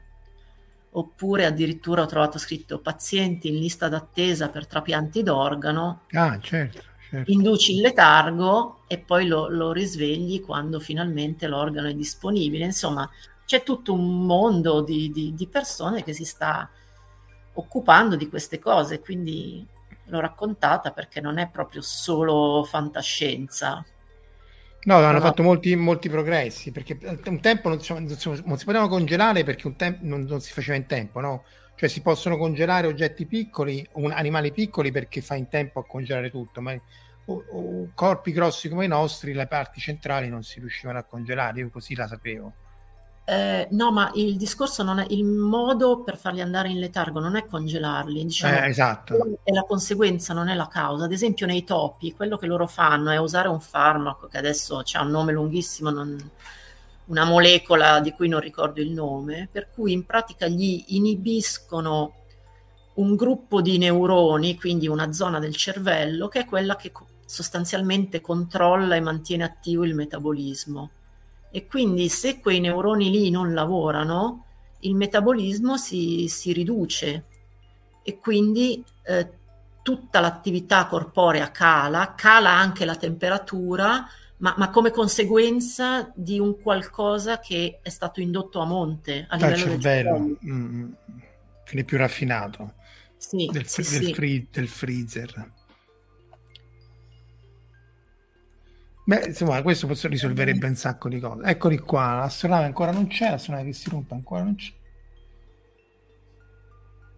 Per chiudere, chiudere, vorrei provare a raccontare, vediamo se abbiamo qualcosa sulle, sugli altri effetti. Cioè abbiamo parlato, perché l'hai anche nominato tu, no? Abbiamo detto, eh, insomma, è complicato andare nello spazio perché ci sono le radiazioni, ma non ci sono solo le radiazioni anche la, l'assenza di gravità comporta dei, dei, rischi grossi per la salute. Eh, come tu dicevi prima, no? specialmente tutti i danni cognitivi, i danni al cervello, eccetera, non è che sono indotti solo dalle radiazioni, in realtà dalla, dalla combinazione delle radiazioni e dall'assenza di gravità. Questo, per esempio, queste, queste sezioni di cervello che si vedono sono sezioni di risonanza magnetica fatta su dei volontari anche qua io sempre penso che io non mi offrirei mai volontari. Vabbè, la, ris- la risonanza, ah, però sdraiato per 30 giorni. Sono stati sdraiati per 30 giorni, quindi un mese, un pochino, te- cioè non proprio a testa in giù, con la testa inclinata verso il basso di 6 gradi, perché qualcuno aveva pensato che questo era il modo migliore per simulare lo spostamento di fluidi cerebrali che sperimentano gli astronauti in microgravità anche sulla stazione spaziale. E quello che è successo è che la materia grigia si è alterata in alcune zone è diminuita, in altre zone è aumentata e quindi insomma la, la, la forma e di conseguenza la, la, funzione del cervello è un po' cambiata. Infatti gli autori di questo articolo concludono che questo può portare a problemi di memoria, problemi di capacità di giudizio. Per quanto riguarda invece il discorso dell'isolamento, l'abbiamo già detto prima, che a terra si stanno facendo delle prove dove sempre dei volontari vanno a chiudersi dentro in, in habitat che devono essere habitat eh, lunari o marziani simulati e ci stanno un anno, due anni. Il discorso è vediamo se ce la fanno, vediamo l'effetto che fa. E vabbè, questa la saltiamo perché voglio arrivare all'ultima. Eh, nel senso che comunque nonostante queste, tutti questi problemi, tutti questi rischi, la NASA, ma anche non solo la NASA, i cinesi, un po' tutti continuano a dire che insomma sono fortemente convinti eh, di voler tornare sulla Luna, di voler andare su Marte, tanto è vero che si stanno seriamente progettando e addirittura costruendo dei prototipi di abitazioni e testando vari modi per, per vivere anche maniera sostenibile su, sulla Luna, su Marte. Adesso anche qua ovviamente il link non funziona. Le patate, questo è il video in basso. Questo è il video delle patate, cioè hanno fatto un esperimento in cui in un, in un cubo eh, ermeticamente chiuso, hanno messo un terriccio simile a quello di Marte, l'atmosfera come quella di Marte, eh, con la stessa pressione, la stessa temperatura, eccetera, eccetera, hanno seminato ah, le patate ah, ah. E le patate sono cresciute. Ah, quindi all'aperto? Questo non l'avevo capito, questa cosa non l'avevo mandato il suo video. No, no, no, dentro il cubo. No, sì, però eh, nel senso, la, se, se sei su Marte le potresti far crescere all'aperto, non ti servirebbe una pressione maggiore. Esatto, penso, penso che l'idea fosse, fosse quella, cioè ah, coltivarsi ah. proprio l'orto, cioè già è un po' scontato eh, che funzioni la, la, serra al chiuso, già sulla stazione spaziale hanno la serra, questa qua violetta che vedete è la serra dove hanno coltivato la, la lattuga, mi pare, peperoncini, eccetera. Invece l'esperimento sotto era proprio per vedere eh, di farsi proprio l'orto su Marte all'esterno e quindi hanno usato terriccio marziano, atmosfera marziana, quindi 95% anidride carbonica e, pochissimo ossigeno ah, ah, e anche la temperatura hanno tenuto. E, sì, in quelle condizioni estreme le patate sono cresciute. Erano buone, se le sono mangiate? che hanno provato? Eh, non cre- questo non c'è scritto, ma non so se si sono fidati, perché comunque anche l'insalata che è cresciuta sulla stazione spaziale, prima di mangiarsela hanno aspettato un po'. Il primo esperimento non l'hanno mangiato, cioè l'hanno analizzato e poi l'hanno buttato via. Mm. Solo le culture successive li hanno, Già, le hanno mangiate davvero cibo schifoso. Citano le, le, patate su The Martian, sì, che stava sia nel libro, che erano tipo 200 pagine di patate, e di conti di patate che il film, appunto. Lui però le faceva crescere nella serra, non le faceva crescere all'aperto. Eh ah, sì, no. sì, è vero. Adesso non so se è The Martian che si è ispirato a questo esperimento o questo esperimento che si è ispirato a The Martian, perché eh, cos'è? Di quando è il film? Il, il libro? Il libro c'era boh, una decina d'anni, forse poco meno di dieci mm. anni. Perché e... l'esperimento è 2017 l'hanno fatto. No, però, però, però, era dentro, cioè il fatto di farlo crescere in atmosfera marziana, quindi tra virgolette all'aperto, è molto figo perché a quel punto c'è spazio infinito, non devi, non devi averci una serra, perché è chiaro che la stazione spaziale se devi campare mangiando quelle quattro foglie in croce muori di fame dopo tre secondi. Se invece hai un, un campo di grano che dirvi non, non so, uh, cresce le patate, sì, sì, l'idea qua era proprio di, di, coltivarle fuori, non nella serra, di fare l'orto marziano. E, con...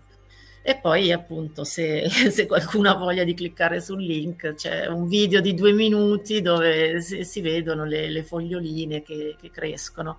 Chiaramente ci sono video molto più interessanti e più emozionanti, però... No, ma c'aveva tipo 150.000 visite, eh? Cioè, quando tu mi hai mandato questo video a chiappa da morire la, la crescita delle patate dentro su Marte. eh, vabbè. No, basta. Eh, questa era l'ultima, volevo chiudere co- appunto col, con la crescita delle patate. Sperando di, appunto, di andare sulla Luna nel 24 e Marte nel 35. Boh. Lì, come lo sai, io sono pro guerra fredda, tra, tra, in questo caso tra Occidente e Cina in, e, e se, se così ci si va, perché altrimenti i fondi che adesso sta stanziando non solo la Cina ma la NASA sono abbastanza insufficienti anche per la Luna. Cercano di portare avanti il programma, poveracci, facendo il più possibile, ma l'Artemis 1 ha usato i tre motori dello shuttle buttandoli via. Eh, il 2 non si capisce bene come lo, lo risistemeranno. Eh, vanno, eh, per carità, però insomma considerato che è una cosa che si faceva negli anni 70. Eh. per i fondi, che ne so, eh, la NASA è la NASA, però magari i privati ne hanno di più di soldi, no? Per più che la competizione tra, tra Stati Uniti e Cina, forse la competizione tra Elon Musk e quell'altro e Jeff Bezos. Eh, ma Bezos però rispetto a Elon Musk sulle astronavi non...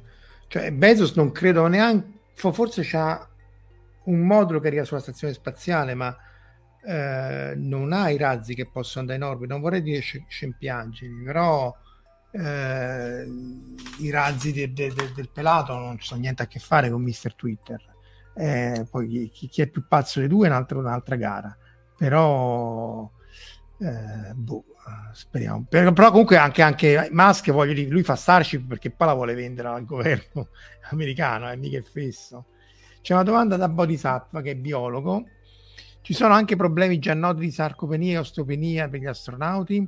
Come risolveranno questo problema dettato dalla microgravità per tutto questo tempo?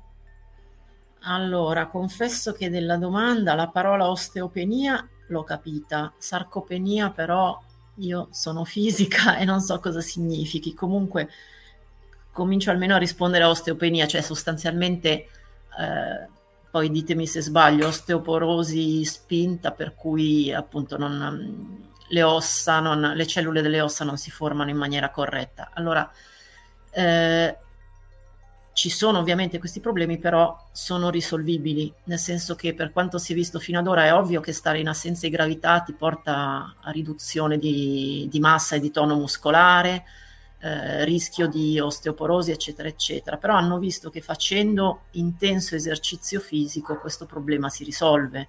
Già ora sulla stazione spaziale gli astronauti fanno ben due ore di allenamento al giorno, eh, vanno sulla ciclette, corrono sul tapirulante, insomma fan, si mantengono attivi e, eh, e, si è visto che questo li, li, ha aiutati non solo a mantenere il tono muscolare ma anche proprio a, a non avere il rischio di osteoporosi.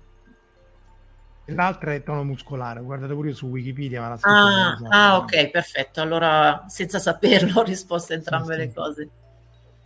Sì, sì, no, in realtà lì ci sono varie tecniche per, per, per tenersi, insomma, in qualche maniera. E poi andando su Marte è chiaro che ti, è vero che ti fa... Allora, lì un anno di, di, gente che è stata nello spazio per un anno in assenza di gravità eh, è fatta quindi è chiaro che se tu fai un anno, poi stai su Marte per vari mesi e poi ritorni, quello tutto sommato forse è sotto controllo, no? Come, che ne pensi? Ma eh, sì, appunto, specialmente adesso, cioè pur di fare una, un'attività fisica adeguata, cioè questo è molto importante perché i, se tu vedi anche solo le foto de, di quello che facevano sulla stazione spaziale 10, o addirittura sulla Mir, avevano queste dopo vari mesi di permanenza avevano queste gambettine secche secche mm. e quando poi tornavano sulla terra non stavano in piedi, eh, dovevano prendere barella. Adesso è era tutta un'altra storia, ci si sono dedicati tanto al discorso dell'allenamento e quando tornano, diciamo, il, i muscoli sono praticamente uguali a come sono partiti, loro scendono camminando. Cioè, tutto quell'esercizio è una bella scocciatura, per non usare termini eh, se, se, non ti piace una scocciatura, se ti piace, sì. Per esempio, Vabbè, poi tu, tu, fai, tu fai. Tu, tu, fai le maratone. Eh, eh. No, no, che ma- faccio 10 km. Eh, 10 km io li faccio con la macchina, non a piedi di corsa. Io non ce la farei a fare 10 metri di corsa io. Fate le maratone eh, pazzesche. Eh, ma la maratona, no, no, eh, vedi, tu non corri perché non sai che maratona è solo quella da 42. 42. Ma per me, per me già 100 metri è una maratona, ripeto. sì, sì, no, la parte, la parte che maratona è 42 mi ricordo, però insomma eh, seguo, seguo le tue vicissitudini podistiche con ammirazione perché appunto io ogni volta che salgo le scale arrivo col fiatone, figuriamoci. Va bene, qui ci ringraziano della bella puntata e credo che sia più che un ringraziamento un suggerimento a toglierci dalle scatole, visto che siamo già a mezzanotte passata. Eh, assolutamente sì. No, ma scherzi a carte, gra- no, è andata benissimo Francesca, grazie di essere stata qui con noi. Eh, la settimana prossima dovremmo avere Mafalda di nuovo e parleremo delle fogne, tra scienza e fantascienza, quindi la parte proprio ingegneristica della costruzione delle fogne, la parte sociale e poi la parte eh, fantascientifica. Sì, sì, sì, body, dai, dai, che scherzavo. Grazie ancora a Francesca, dovrà ritornare presto qui tra noi.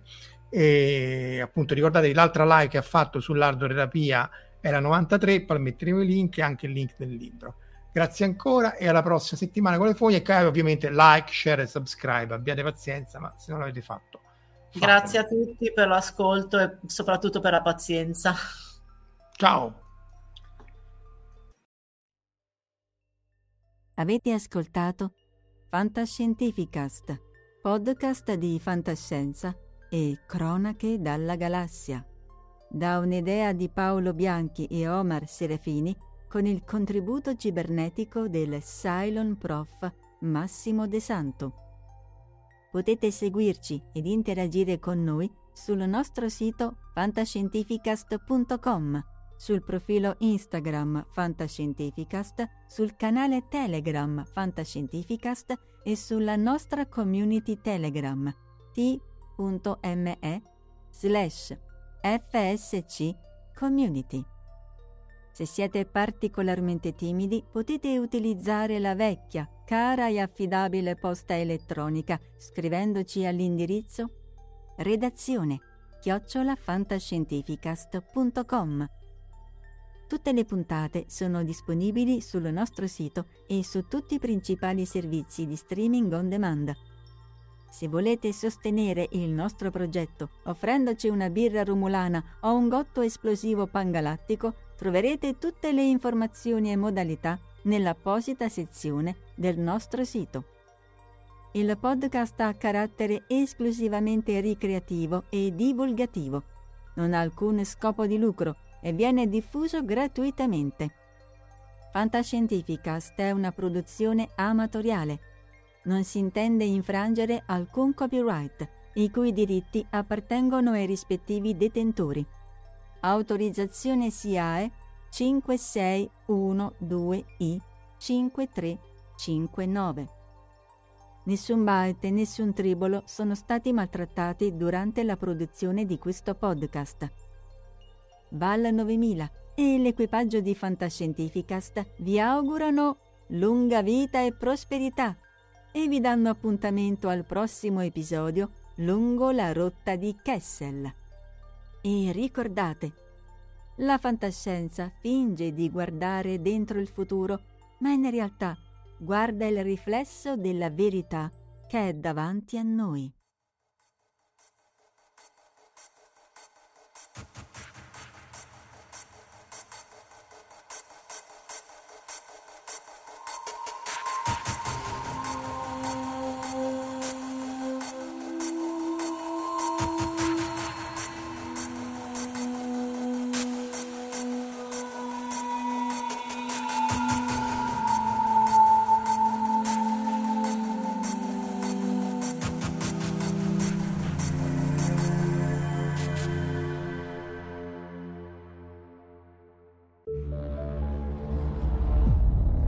Fantascientificast, podcast di fantascienza e cronache dalla galassia.